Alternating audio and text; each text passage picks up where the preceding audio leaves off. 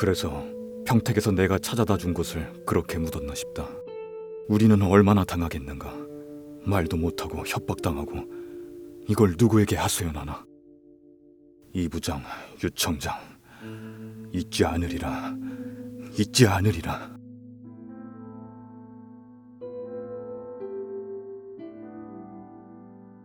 (2014년) 회사 돈을 횡령한 혐의로 검찰에 체포된 우양 HC 전 대표 박진우 그가 수감 생활 중 쓴 13권의 비망록에는 검찰로부터 회유와 강압을 당했다는 내용이 곳곳에 들어있다. 박진우는 자신을 횡령 혐의로 구속한 검찰이 A 전 평택시장을 표적 수사를 했다고 주장했다. 제일 처음에 들어가서부터 그 부장 검사가 방으로 불러서 뭐 나는 당신들 횡령한 거난 별로 이렇게 관심 없다. 그리고 회사도 살려야 될 거 아니냐. 그러니까 우리 관심은 시장이다. 처음부터 못을 박더라고요. 그렇게.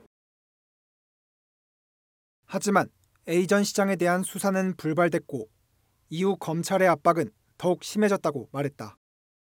하는 모 수사관이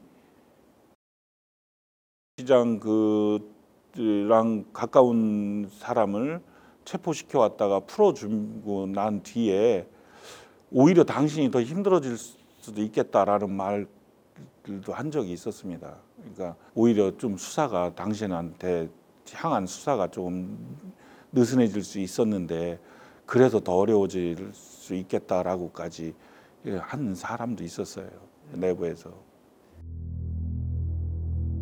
결국 박진우는 검찰의 압박을 견디지 못했고 한 유력 정치인에게 돈을 준 사실을 자백했다. 에, 원유철 의원이었었는데요. 대통령 박근혜의 측근인 평택 지역구 국회의원 원유철이었다.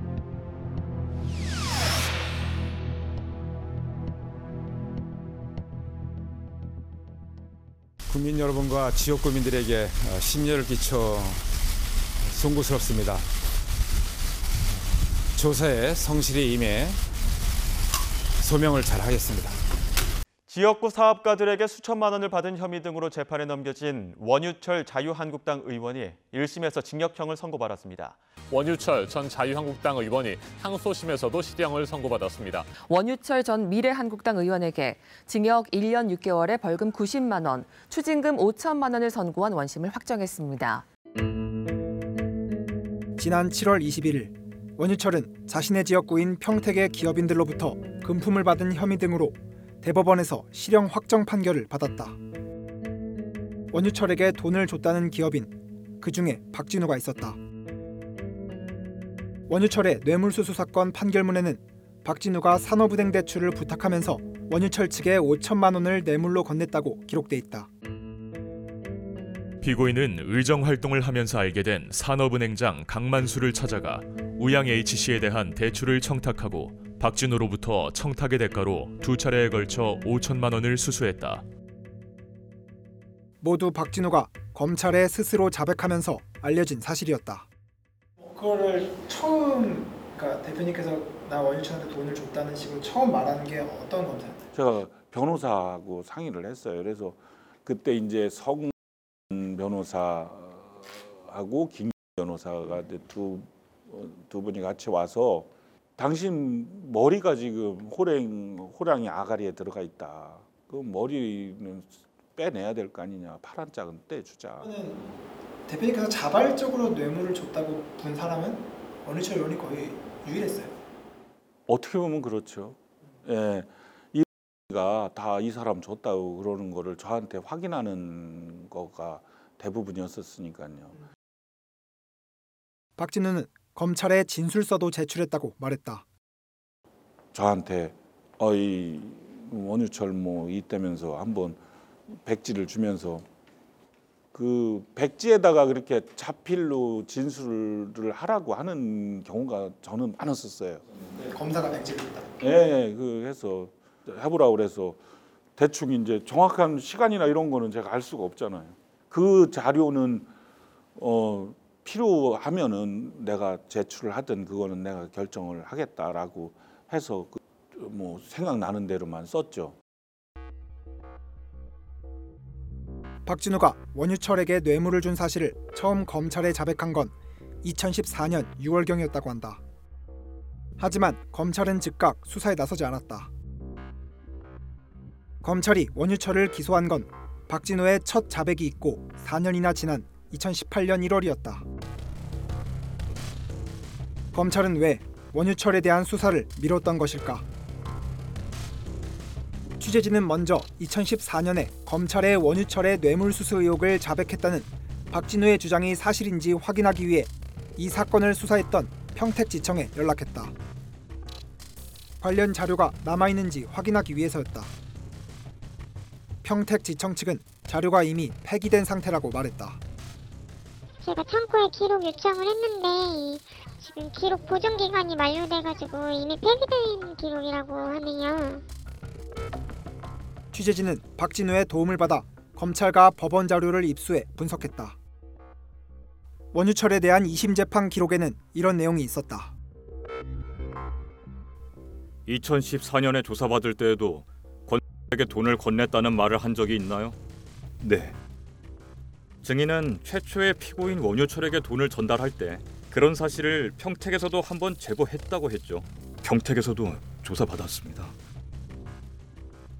박진우가 2014년에 썼다는 진술서의 실체도 확인할 수 있었다.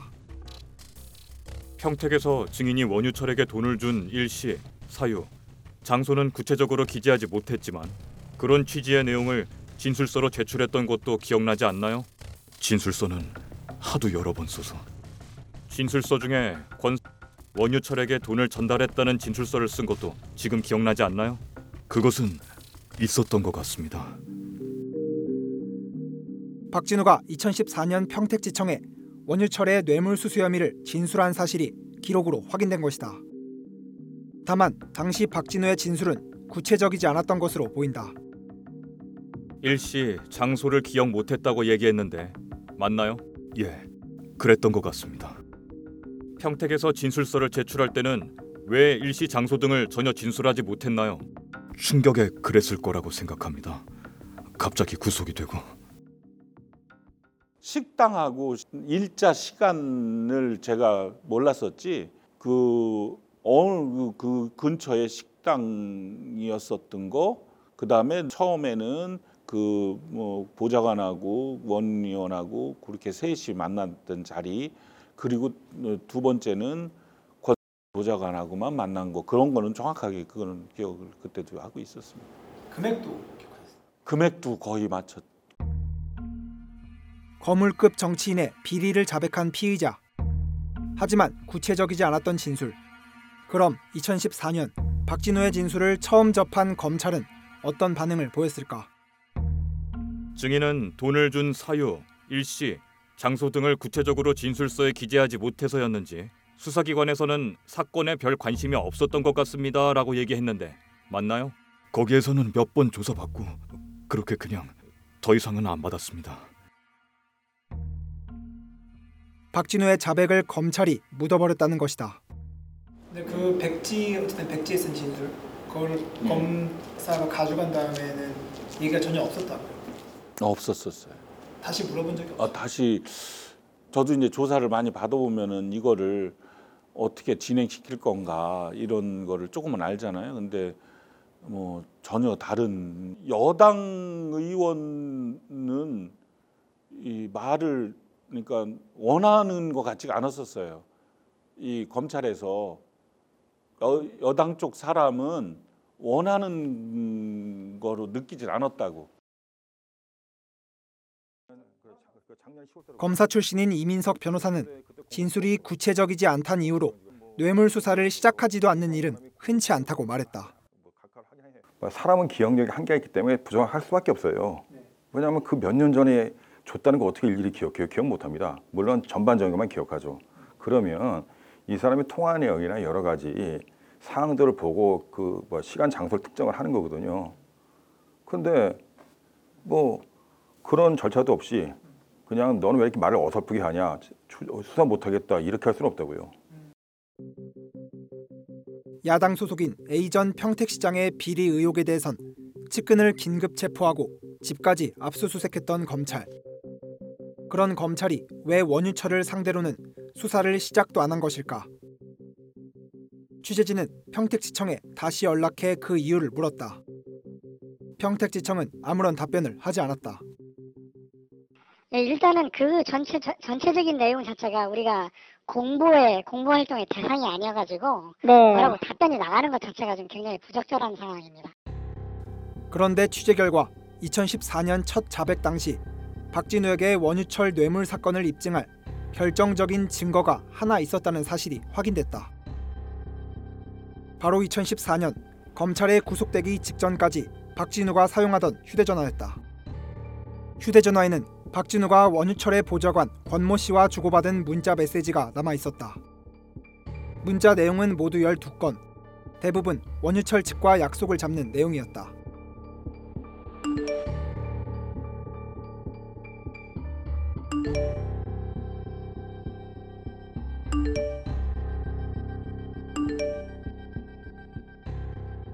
여의도 중식당과 커피숍 4년 뒤 진행된 원유철 재판에서 청탁과 금품이 오간 곳으로 확인됐던 바로 그 장소였다. 박진우가 2014년 최초 제보를 할 당시에도 원유철의 비리를 잡을 중요한 단서가 이미 존재했던 것이다. 박진우는 이 문자 메시지를 자신의 변호인이 갖고 있었다고 주장했다. 제 전화에서 캡처한 게 있는데 그거는 내가 갖고 있는데 가서 내가 상황을 봐서 이거를 제출을 하든지 그렇게 하겠다라고 하고 이제 갔죠 돌아갔죠 그때 그 성 변호사 변호사가 분명히 얘기했습니다 그 캡처한 게 있다고 박진우의 비망록에도 이 문자에 대한 내용이 기록돼 있었다. 이주가 재작년 성 고문이 해놓은 권 핸드폰 내용을 보내왔다. 취재진은 비망록에 이름이 등장하는 우양 HC의 전 직원 이모 씨에게 연락해 당시 상황을 물었다. 2014년에 그 휴전화를 예. 그래서 그때 그 변호사한테 건넨 게 맞으신가요? 휴대폰을 건넨 게 아니라 무슨 서류를 건넸죠? 아 휴대폰 문자 내역이 담긴 서류 예, 예. 건넨 변호사가 그때 변호사라는 분 맞으신가요? 맞아요, 맞을 거예요. 제 생각에 맞아요. 그럼 근데 그 변호사- 변호사님께서 달라고 해서 주신 건가요? 그건 기억이 잘 안 나요. 한마디로 박진우의 변호인이었던 성모 변호사가 검찰에 제출하겠다며 문자 내역을 가져갔다는 것이다. 취재진은 검사장 출신인 성모 변호사에게 연락해 문자 메시지에 대해 물었다. 2014년에 최초에 이제 평택지청에 제보를 했다라고 말씀을 말씀 하셨고, 관련해서 성 변호사님과도 얘기를 나눴다고 말씀을 해주셔서 음, 그리고 그거를 직접 문자 내역을 직접 전달했던 직원도 이제 성 변호사님께 전달을 했다라고 말씀을 해주셔서 혹시 그 내용을 검찰에 제출 그 문자 내역 같은 그 내용을 검찰에 제출하신 적 있는지가 좀 궁금해요. 저희는 한번 생각을 해보면 네 그게 무척 민감한 내용일 거 아니겠어요? 글쎄요, 우선 첫째는 제가 진짜로 기억이 가- 안 나고 만약에 기억이 난다 해도 그거 디테일하게 얘기할 수 있는 상황도 아니고 또 자신 있게 얘기할 수 있는 상황도 아니고 제가 뭐라 얘기하기는 좀 어려울 것 같습니다. 취재진은 평택지청에도 질의서를 보내 박진우의 문자 기록을 확보한 적이 있는지 물었다. 평택지청은 또 답변을 거부했다. 그 사건 자체가 우리 그 내부 그 규정상 공부 대상이 안 돼가지고 들을 수 있는 게 하나도 없더라고요. 결국 검찰이 원유철 사건의 핵심 증거인 박진우의 문자 기록을 확보했는지는 알 수 없었습니다. 그런데 문자를 확보했든 확보하지 않았든 모두 문제입니다. 문자를 확보했다면 검찰은 돈을 받아간 원유철 측 인사를 체포하는 등 수사에 착수했어야 합니다. 뇌물을 줬다는 사람이 자백을 했고 실제로 약속을 잡은 문자까지 있기 때문입니다. 하지만 수사는 전혀 이뤄지지 않았습니다. 이 경우 검찰은 사건을 덮은 거나 다름없습니다. 문자를 보지 않았다고 해도 마찬가지입니다. 휴대전화 통화 문자 기록은 뇌물 수사에서 검찰이 가장 먼저 확보하는 자료 중 하나입니다. 뇌물을 줬다면 당연히 연락을 주고받은 기록이 있을 테니까요. 그리고 막강한 수사 권한을 가진 검찰이 이미 뇌물을 줬다고 자백한 피의자의 휴대전화를 얻는 건 그리 어려운 일이 아니었을 겁니다. 그런데도 문자 기록을 보지 않았다는 건 쉽게 납득이 가지 않습니다. 결국 문자를 확보했든 확보하지 않았든 검찰이 의도적으로 거물여당 정치인의 비리 의혹을 덮은 것은 아닌지 의심이 갈 수밖에 없습니다.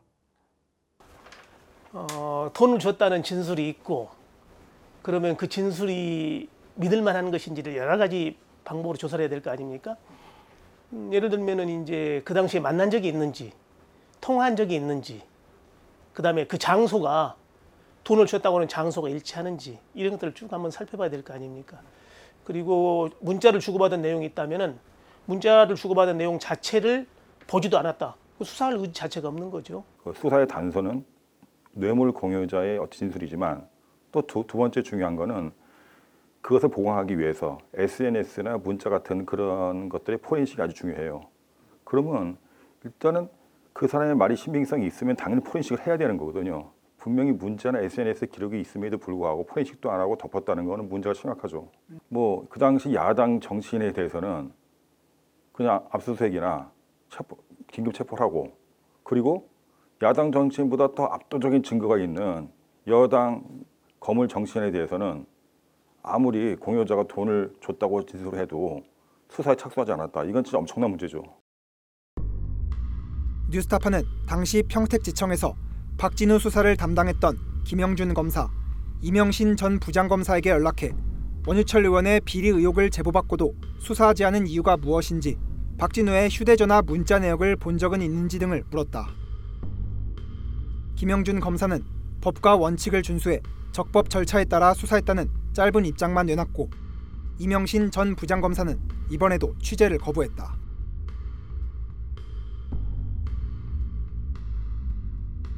여당의 거물 정치인에게 뇌물을 줬다고 스스로 자백한 박진우. 하지만 검찰은 이 자백을 묻었고 원유철은 승승장구해 당시 여당이던 새누리당의 원내대표 자리까지 올랐다. 오늘 합의 추대로 원유철 새누리당 신임 원내대표 또 김정훈 정책위의장이 어, 선출이 됐습니다. 아, 존경하는 국민 여러분, 선배 동료인 여러분, 아, 참으로 감사한 마음과 아, 무거운 책임감을 안고 이 자리에 섰습니다. 그 사이 박진우는 감옥에서 분노를 삭히며 속절없는 시간을 보내야 했다. 대한민국 검사가 그따위인가 절대 가만히 있지 않으리라. 박진우가 할 수 있는 유일한 일은 출소를 기다리는 것뿐이었다. 드디어 기결이 되었다. 만기는 2016년 11월 25일. 추가 없이 가석방이나 받고 나갔으면 좋겠다. 하지만 검찰은 박진우를 그냥 두지 않았다. 2016년 2월 12일 곧바로 검찰에 갔다.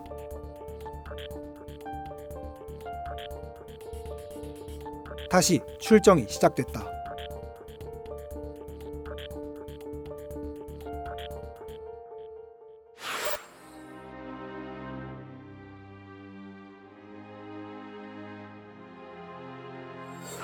평택에서 다 했잖아요. 그몇달 동안에. 근데 또 그거를 가서 그 한 거를 다시 들춰서